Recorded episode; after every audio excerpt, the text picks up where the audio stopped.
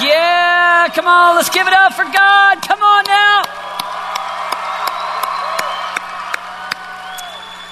Amen. I'm just curious, is there anybody here from the state of Michigan? Are you here? Jay Z and the tribe. Anybody here from Arkansas? You here? Right down front, B Shack. All right, let's see. Um, anybody here from Texas? Wow, the Texans arrived. Sooner State, we got anybody from Oklahoma? All right, a little bit of Oklahoma. Good. Uh, well, we're so glad that you're here at Colorado. You here? Amen. Glad that you're here. We're excited to go after God for the next few days with all that we have. You guys did great in worship. Let's go ahead and open up uh, this message in prayer, and we'll, uh, we'll move forward. Father, we love you. And God, we want to be disciples, authentic, real, Christ following, deeply rooted, firmly focused disciples, following you with all that we have. Holy Spirit, we ask that you would illuminate your word to us. We ask, Lord Jesus, that you would help us and strengthen us and enable us to be your disciples. God, we love you. We honor you. In Jesus' name, amen. Amen. I, uh, in March, uh, went and I was hiking uh, up in the mountains in Nepal. And we were taking the gospel to different home to home and different villages. And we were going to visit a church. It was up in the mountains of Nepal, and so you couldn't kind of you couldn't drive there. We had to hike, and so as we were hiking, we were passing people, and as we would pass people, as we went up the mountains, you got to imagine the Himalayas in Nepal. I mean, we're up really, really high, and we're we're passing out just these these pieces of paper that tell the gospel, and they're little books, just just little gospel messages. And as I'm, as I'm handing them out, as I'm passing them to people, I can see just joy and delight as people receive them. And I was kind of just amazed at how, at the response of many of these people. And I handed to this one lady, just like many others, and kept going up the mountain and hiking up the mountain. And then once we arrived, we arrived at this church. And when we arrived at the church, not church like this with lights and a big blue roof and an octagon and all this, but more like just people on a mountainside singing a cappella declaring their love to God. And it looked quite different than church does for us, but it's a group of Christ followers that are after God with all that they have. And, and the gospel is alive, and the gospel is real, and the gospel has changed their life. And when I say gospel, I mean the story of what Jesus has done for them has radically transformed their lives. And as we came back down the mountain, probably three or four hours later, we're walking down the mountain. And as I walk past this lady that I'd handed one of the gospel messages to. Look over, and it's hours later, and she's still there just reading. And you know, in America, if, if you're to hand someone the gospel message, they're a little bit offended and they're kind of a little bit like, Whoa, what are you giving me? I'm not sure that I want it. And, and there I was moved. My heart was just kind of touched by this woman who, hours later, she's still there reading the gospel. And seeing these people there whose lives have been so touched by the gospel that there's freedom of expression and worship. And when they hang out together after church, they stay around for a long time, and Jesus is what they want to talk about. And I started to just kind of be moved a little bit about how powerful and vibrant and real and alive the gospel was for these people that just give it to them and they want to read about it and they want to talk about it. It's on their lips, it's what they think about. It was just so alive. And you and I, we live in a culture we live in a church world where it's very easy for us to, I think, kind of just get familiar with the gospel. We just kind of get used to it. I mean, after all, we've grown up.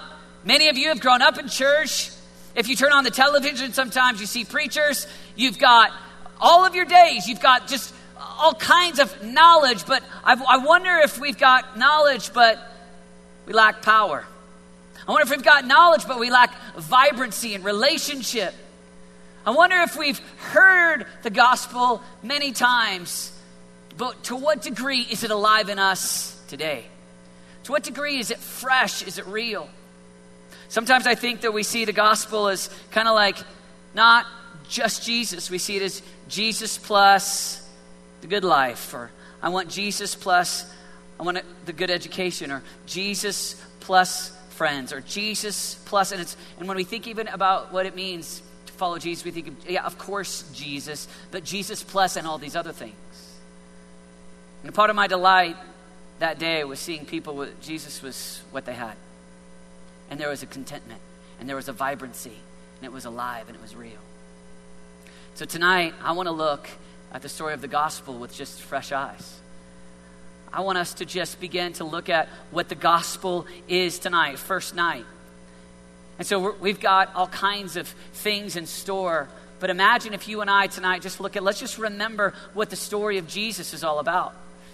Let's just, let's just remember who Jesus is and remember what it means that Jesus, that though he was rich, he became poor. That we, through his poverty, that we might become rich.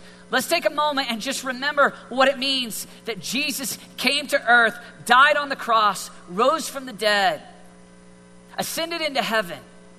What does it look like? Is it alive in us? Is it real? Is it. I, I, I was reading C.S. Lewis. C.S. Lewis wrote a book called The Screwtape Letters, and in this book, it's a, it's a story where there's dialogues. It's a, it's a fictional story, but it's, it's, the idea is, is, was, was demons talking to each other about how to get Christians to fail. And in it, he said this. He said, he said, if we can get them to just live with the horror of the same old thing, just if you can get Christians just to get used to it, just get used to the same old thing, then we'll win. Because then they'll have knowledge but no power. They'll have the knowledge of God, but they won't have any vibrancy or any strength. So C.S. Lewis was saying if you want to get a Christian to be dull and dead, just get them used to the same old thing. Seeing the gospel is just, yeah, I've heard it before. Yeah, yeah, yeah. What are you going to do? Impress me, preacher. Impress me, band when it doesn't have anything to do with the band. It doesn't have anything to do with the preacher. It doesn't have anything to do with the lights. It doesn't have anything to do with those things. It has to do with the man. It has to do with Jesus. So tonight, I, my, my prayer for us tonight is that we'll just see it. We'll just look at the gospel. That'll become new to us and fresh to us. My prayer is that tonight you'll see who Jesus is in such a fresh way. It'll just start to come alive. So tonight we want to look at the story of Barabbas. Barabbas, in the book of Matthew, it says that he was a famous, well known thief. So, Matthew, when he's writing his gospel, he says, ah, This guy, everybody knew him. Everybody knew about what he had done. He was, he was famous. He wasn't just this kind of, you know, random thief in jail. People knew what he had done. Both Mark and Luke talk about that he's a murderer. He killed people, taken life, destroyed life.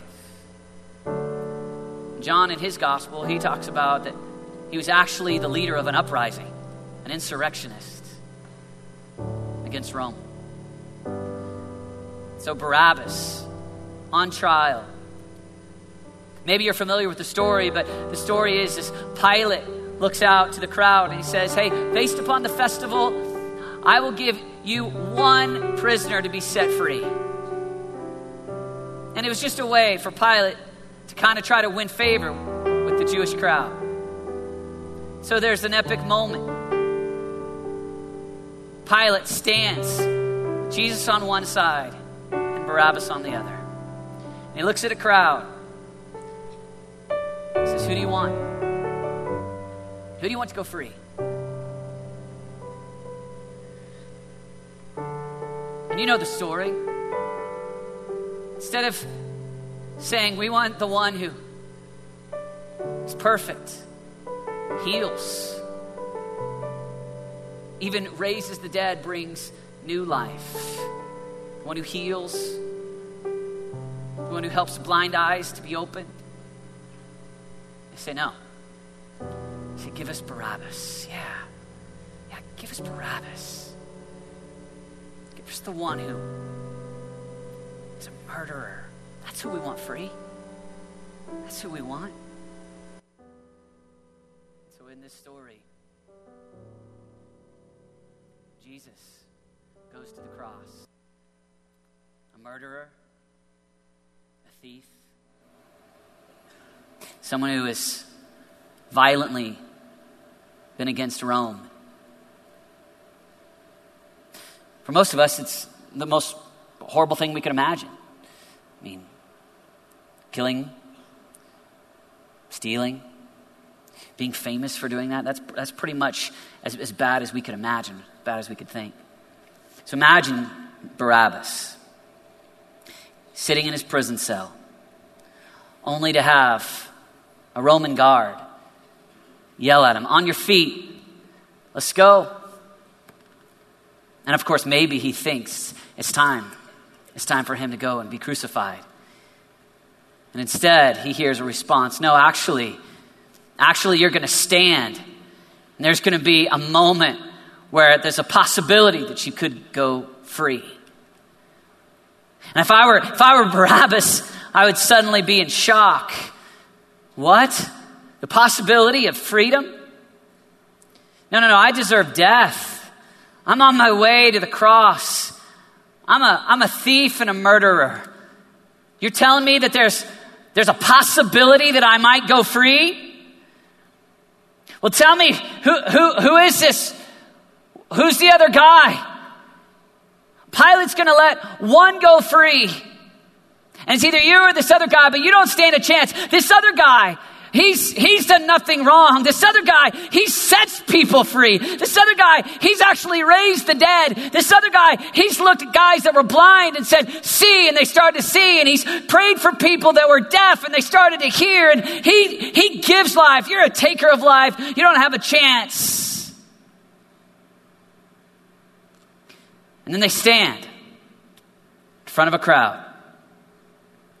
You know the story, you've probably read it, you've probably heard it.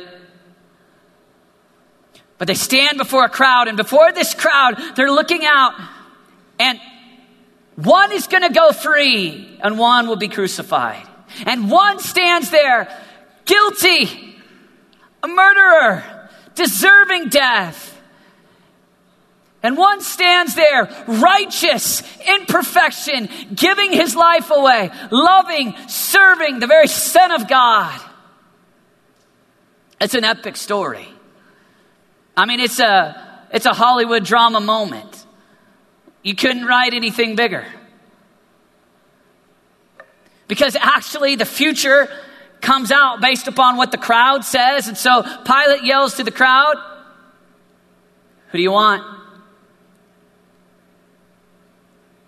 Who's going to go free?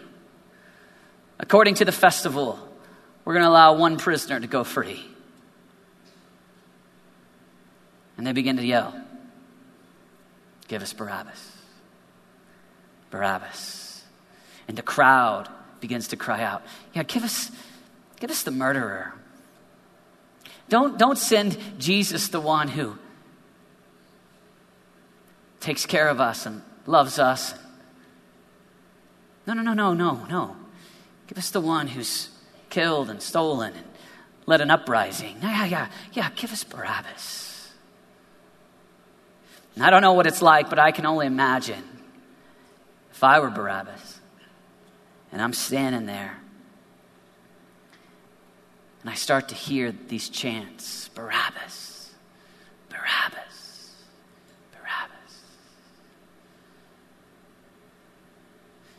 I look over and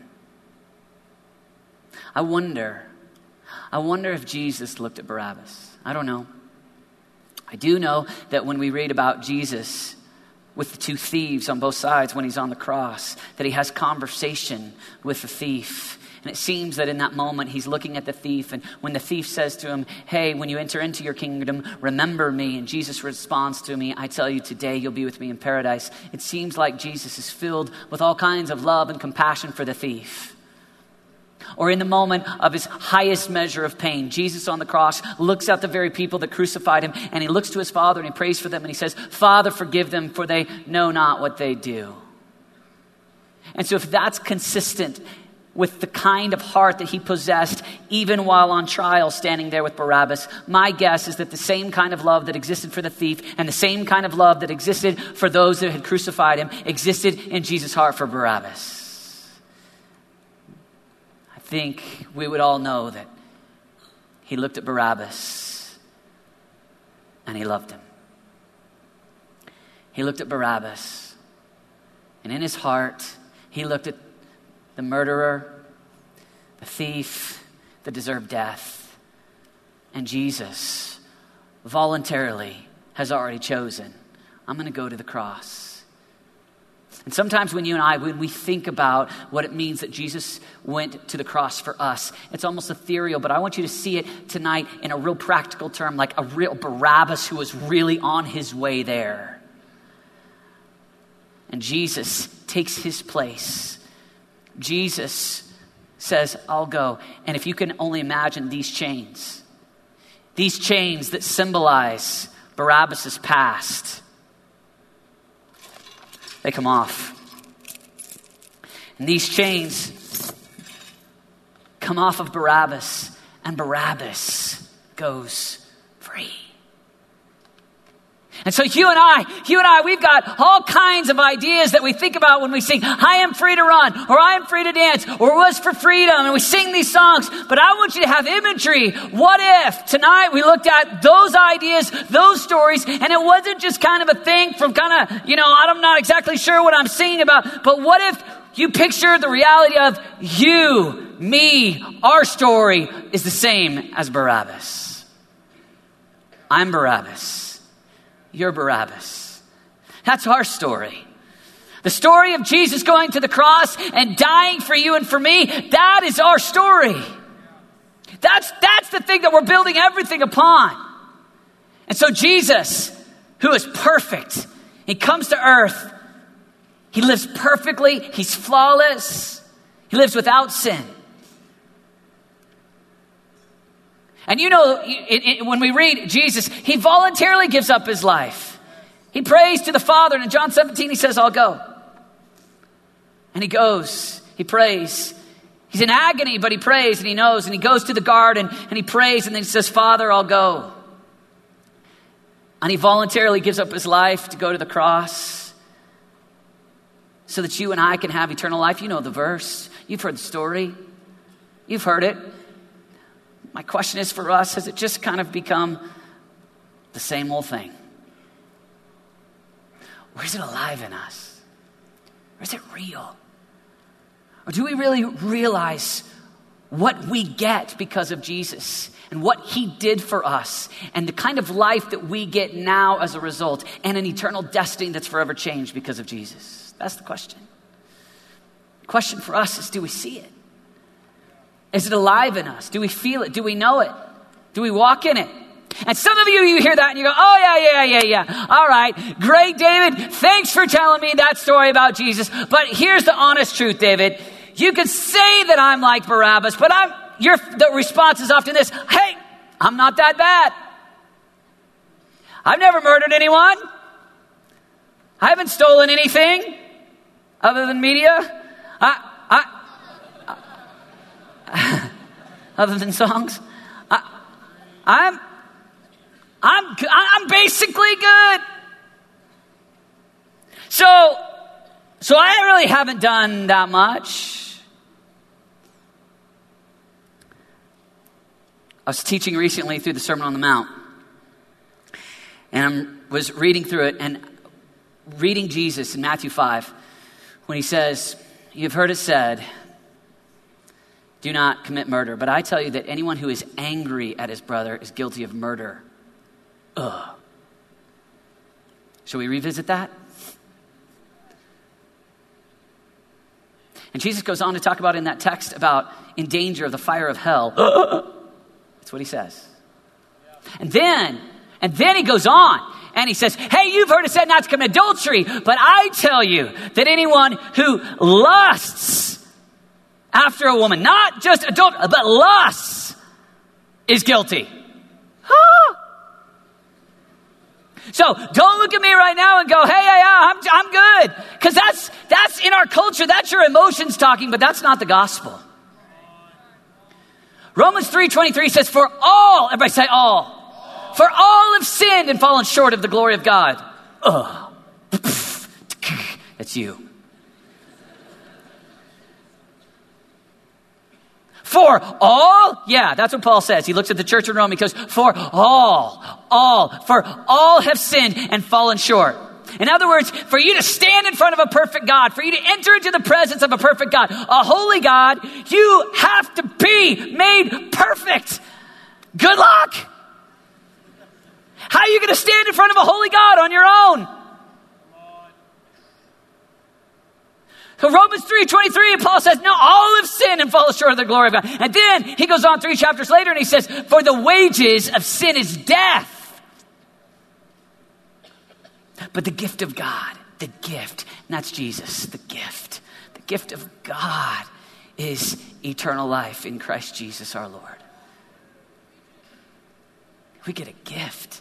This story that we just watched, this is the gift. This is the story. This is the story that we bend our whole lives around. This is the pivotal moment that changes everything. This is the thing that we, we hear about it and we look about we look at it and we go, that is my story. That's the testimony of my life. Who Jesus is, what Jesus did for me, that's my story.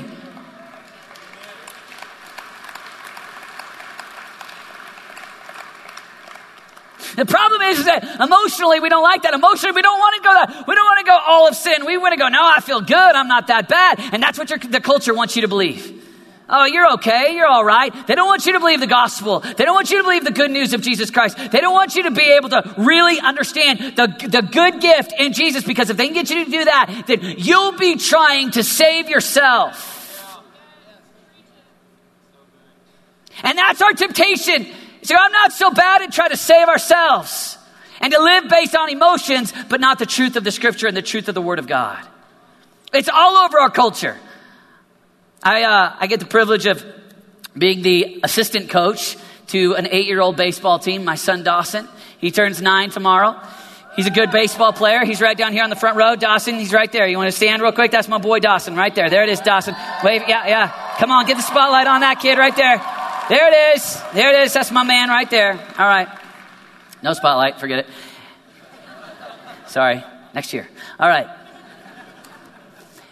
And one of the things I've noticed in our culture is this. Listen, i am the first base coach, right? So head coach gets the pitch, right? First base coach or assistant coach stands to the side of first base, right? And so I'm like, you know, watching this first base thing, and you know, and this this kid, these kids will hit it, and whether they whether they're it's a good hit or a bad hit, everybody goes, yeah, good hit, good hit, good hit. And then when they run and they're whether they're out or they're safe, everybody's like, you're awesome. Yeah, that's great, right? And the great thing is, is the encouragement. And I'm all for the encouragement. But the weird thing is, is that the coach, like last Saturday, this kid gets out. The kid, they, I mean, he is out, clearly out. And I'm like, yeah, he's out, you know, like justice, you know. And the kid was like, that's an amazing hit. That was incredible. You're amazing. Good hit. And I was like, good hit. He's out. That's not truth, right? One day these eight year olds are going to have to figure out that's a bad hit. right? Okay, take that eight years old, 10 years old, 12 years old, 15 years old. We've got all this stuff where we've got a culture that's saying, You're so great, you're so amazing, you're so wonderful, you're so incredible. And the truth is, apart from Jesus Christ, you're not that great.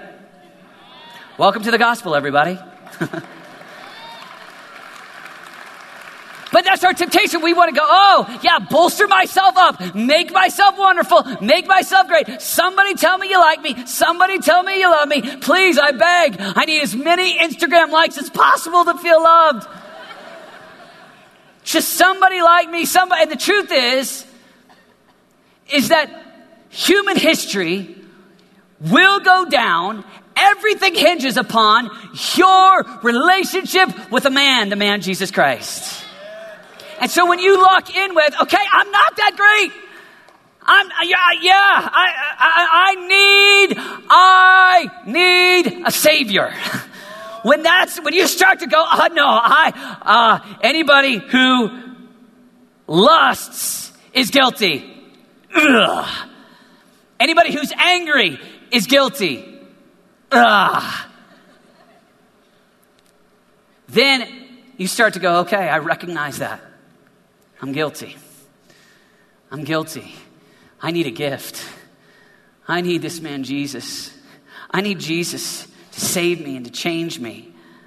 I'm, I'm not okay. And of course, Jesus makes it clear in John 14.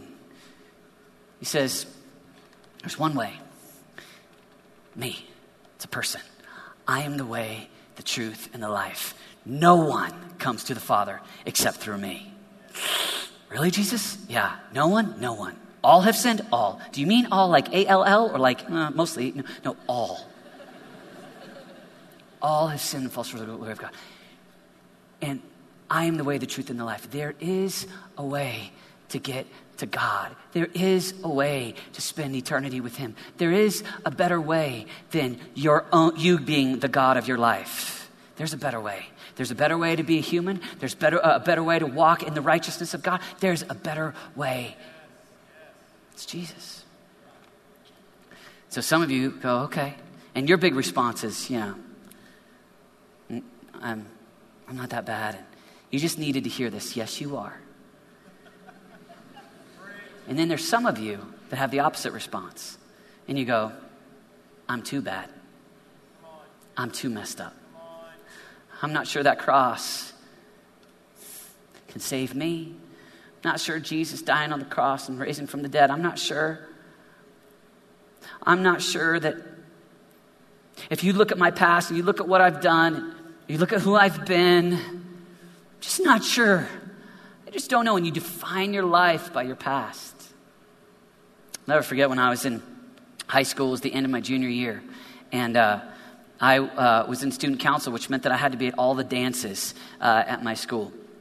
And so uh, I, will never forget that uh, after a football game, um, junior year, so fall of, fall of my junior year, um, I, I, was on the way from the football game uh, to the dance, big high school, and, uh, and, and I had a problem. And it's embarrassing to tell. I normally don't tell stories like this, but this is an incredible illustration, so I'm going to go with it. Um, I, I had to go to the bathroom really badly. And uh, it was horrible. It was miserable. I felt terrible. Uh, and so I decided, I had this bright idea that I didn't want to have to go to the bathroom of that kind uh, at the school. It'd be too horrible and embarrassing.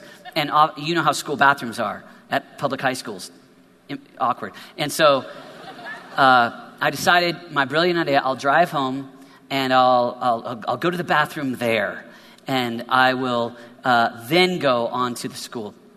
And the dance was you know at the school and so i go to my house and i walk in and my dad is uh, sitting there uh, working on uh, a sermon. So he's my dad's a preacher and so he was sitting over here and there was a bathroom right next to him but i thought nah, that's awkward. I just you know i don't want to m- mess up the shekinah glory uh, as he studies the bible and i'm going from my football game to, to the dance and um, so I decided that uh, I would run upstairs to my triplet sister's room. Uh, she had a bathroom just off of her room. And, uh, and so I decided I'd go there. And so I, am a triplet. I had two uh, triplet sisters, still do. And um, one's brunette, one's blonde.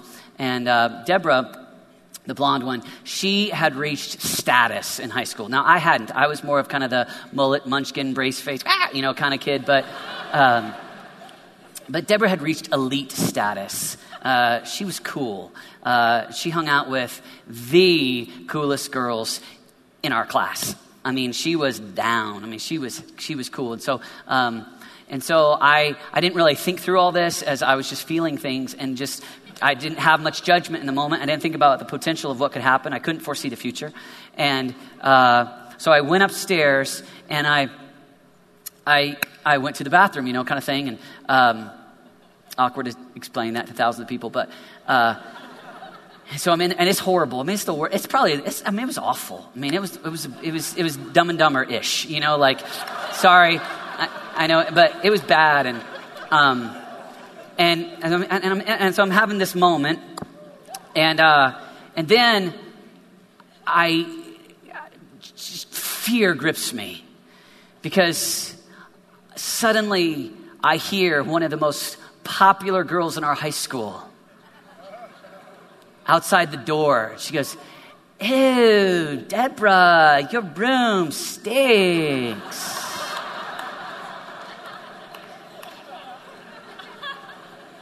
And then I hear this other girl. Her name was Emily. The first one was Courtney. I mean, I remember this well. It's, it's like wounds on my heart. I'm talking, these are the coolest girls in school. I mean, I'm talking like the girls that dated, you know, the big guys, like over five, seven guys. Like, just, we're talking like, we're talking like the babes of the school. You know, and all of a sudden, I, was, I, hear, I hear all of their voices. Ashley, Deborah is there with her friends, and I, they've, they've decided to come to our house to get ready for the dance.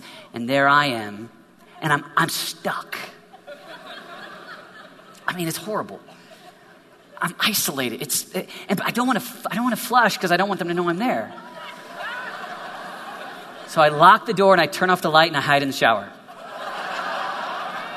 It, it doesn't make sense. It's just what you, you know, like, what do you do?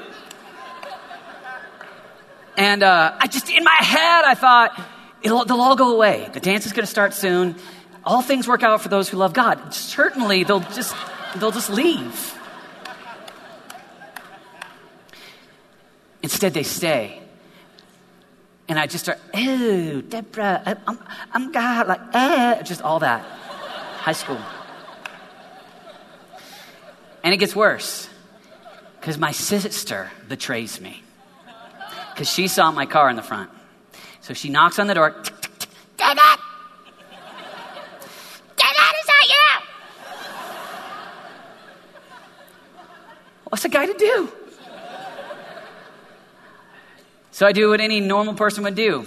I walk over, I flush, turn the light on, wash my hands, open the door, and go, Hello, ladies. yep. Whoosh. Bless you. you know, kind of moment.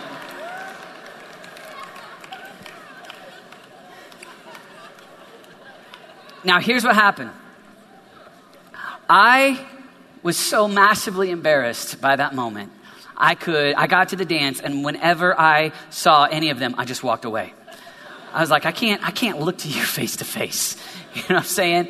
I just, I don't, I don't, that, that memory is, is too painful, too painful, right? I went my entire senior year. Yeah, like if I saw Emily or Courtney or one of them walking this way, I was just like, you know, like I am fleeing that past. I'm, I'm scared to death. I'm scared to death that they have a memory of me. And so I started to live, a, uh, you know, don't feel bad here for me. I'm just telling the truth. I start, when I saw them, I ran away. I'm like, I'm like, my past is going to catch up to, I do not want to, I know, no, I know that they remember. And it's like this, it was like, oh, it was, it was rough.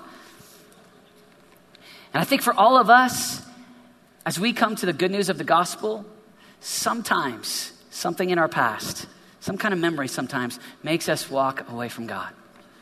We go, I, I, I, I, don't, I, I don't know that he can really forgive me. I mean, he's, he knows what I did when I was 15. He knows my, and I just, and that, that, that cringe, that, oh, oh, oh, yeah, surely there'll be rejection, and that fear of rejection can be us. We just kind of want to walk away. We just kind of want to get away from it. And some of you, when you think about coming to the cross and saying yes to Jesus, you go, I'm not sure. I'm not sure that really Jesus can save me. I'm not sure that, I'm not sure because I've, I've come from so much. I've got such a bad past. I've been so messed up. And at the core, what you're saying is, my confidence is in my performance rather than my position in Christ. What you're saying right there is you're saying, you know what? At the core, at the core, it's about me. It's not about Jesus. At the core, you're saying, I'm not sure that, I'm not sure that Jesus, what he paid, who he is, I'm not sure if it's enough. And the memory of your past caused you to walk away from encountering Jesus and saying yes to the gospel. And deep down, you're going, I'm not sure. But if you could only lock in with this truth, your position as a believer, as saved, as one who follows Jesus, you are saved not based upon your performance, but based upon your position in Christ, based upon what Jesus has already done on the cross, died for you, and rose again. And when you lock in with that, it changes everything. It changes the way that you live. The baseball game with my son Dawson, if Dawson were to get out, right? If Dawson were to get out, do you think that this dad is going to walk over to my eight year old and be like, you pathetic slug of a baseball player?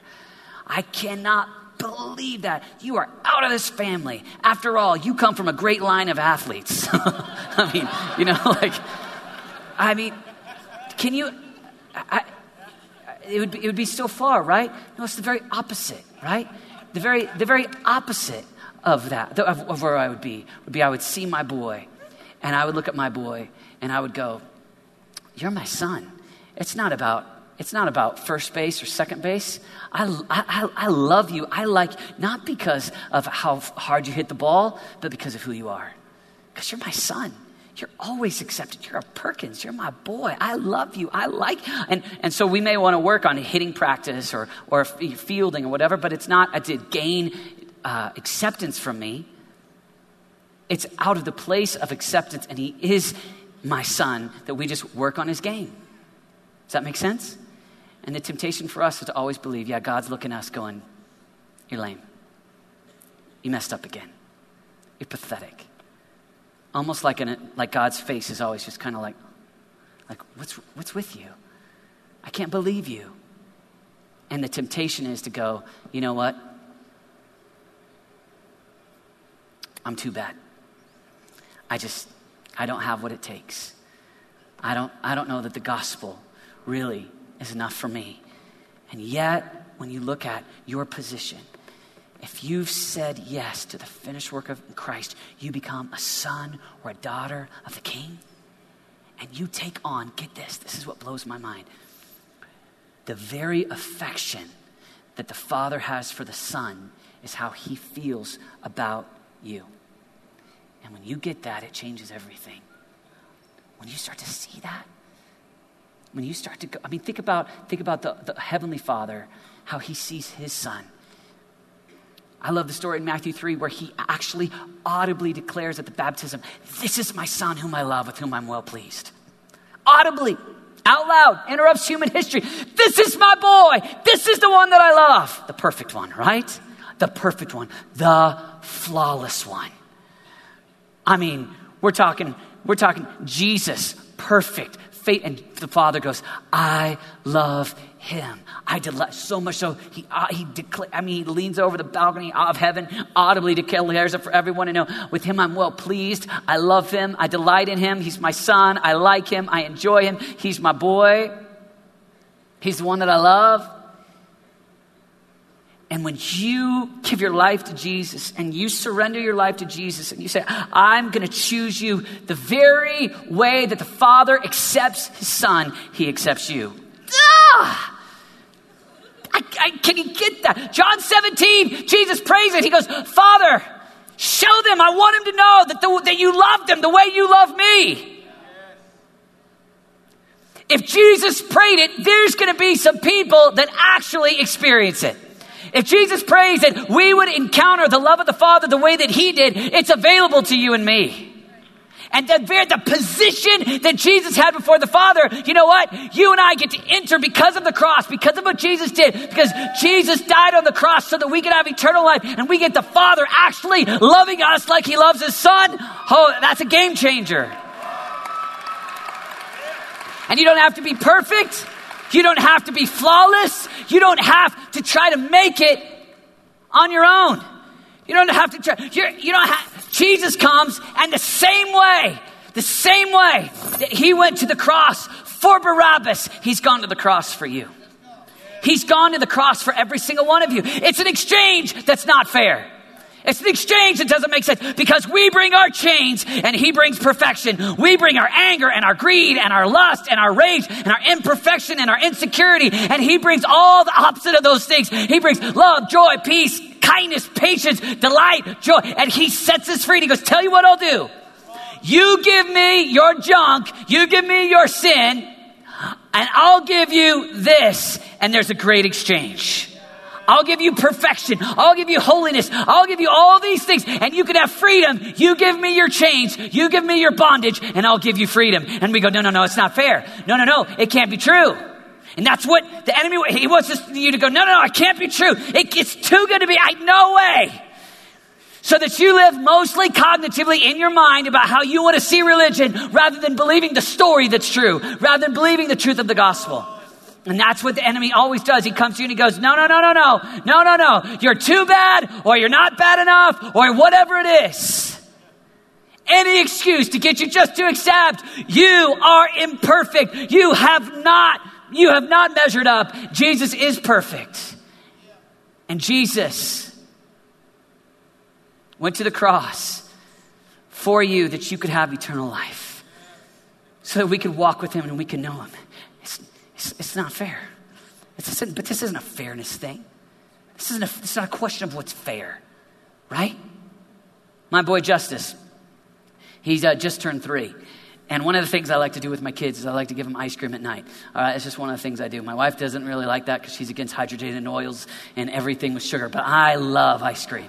And so, and so one of the things that I like to do is I like to give them ice cream. She likes to give them ice cream too, as long as it's fat-free frozen yogurt. Anyway, but and and uh, so I love to give them ice cream. It's just one of the things I love to do. And so the other day, we're all sitting there my boy, and I'm, I'm getting them one at a time. It wasn't like I had all of them done. I just was scooping up a bowl and taking it, right? And I scooped up a bowl and I took it to Justice first, and he, you know, was eating it. And then I gave it to each one of the other kids. And then finally, I came with my bowl of ice cream. I was sitting there with my four kids, and uh, Justice has only got two bites left. And he goes, Daddy, can we trade? I got three scoops, ready to go. He's got two bites left. And I go, Yeah, we can trade and I trade him, and one of my other kids goes, Hey, that's not fair. and I didn't give this sermon, but you know what I could have said? Of course, it's not fair. This isn't about fairness, this is about love. right? I've got three cartons of ice cream. I've got infinite ice cream. We can't, we can't eat all the ice cream tonight. I've got more ice cream than I know what to do with. But you know what? My, my three year old wants ice cream. I, love, I want him to have, he can have my ice cream. I got more ice cream than I know what to do with. There's, no, there's an unending abyss of ice cream in our freezer. You can have as much, as much ice cream as you want. This isn't about fair. This is about love. And you know what? The Father who died for you, He's got infinite love.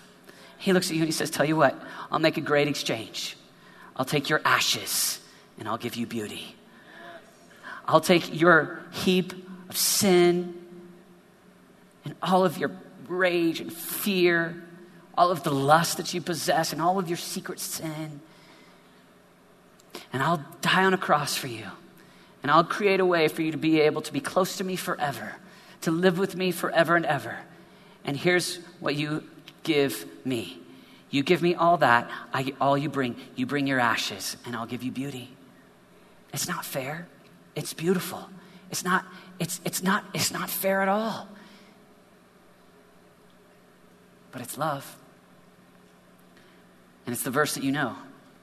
For God so loved the world that he gave his only son. His only son. That whoever, that's a big word, that whoever, just like all, right? For all have sinned, all, that's everybody. Whoever, that's anybody. For whoever, whoever calls on him. God so loved the world. He gave his one and only son, this one, Jesus. That whoever would believe in him could have eternal life with him forever and ever. That's our story. That's your story. That's a story. And you get to make that exchange. You get to bring your ashes. You get to bring your brokenness. And it's the exchange that has transformed human history. It's the exchange that is the pivotal piece of human history that changes everything. And we come before God, and just like Barabbas, we look out, our chains fall off. The love in the heart of Jesus creates the way for us to have freedom on earth and eternal life. Amen? I'd like to invite you to stand with me. I'd like to invite John and the team to come on up. And I want this to just be a holy moment tonight. I want to invite you tonight, if you are one, far from God, He's not the king of your life. You haven't surrendered your life to Him. You're far from God. I want to invite you in just a moment to come up here and to kneel before God and say, I want to say yes to Jesus. I want to give Him my life. I want to be a Christ follower. I want to give Him everything. There's some of you that you, you've prayed that prayer before, you've, you've said it before, but you've lived like a slave. You've lived in confusion. And tonight you just want to re sign up again and go, Jesus, I give you my life again. And I want to say yes to the, to the grace, to the eternal life, to what you the free gift that you gave. I want to say yes to salvation. Some of you tonight, it's the first time. Some of you, it's re signing up again. But tonight, you want to surrender your life again and go, all right, I want to make that exchange. I'll bring my ashes, I'll bring my brokenness. You bring your heart, you bring love, and you'll save me. And he looks at you, and he takes his big old bowl of love. You got just this little couple, two bites, you just got nothing. And he goes, Deal. Deal. I want you. I love you. It's not about your performance, it's about your position. You just saying yes to God. And He goes, Done, accepted. If that's you tonight, I want to invite you, in all sincerity, just come up here, kneel before God, and join me up here up at the front. Just come kneel before Jesus if that's you tonight.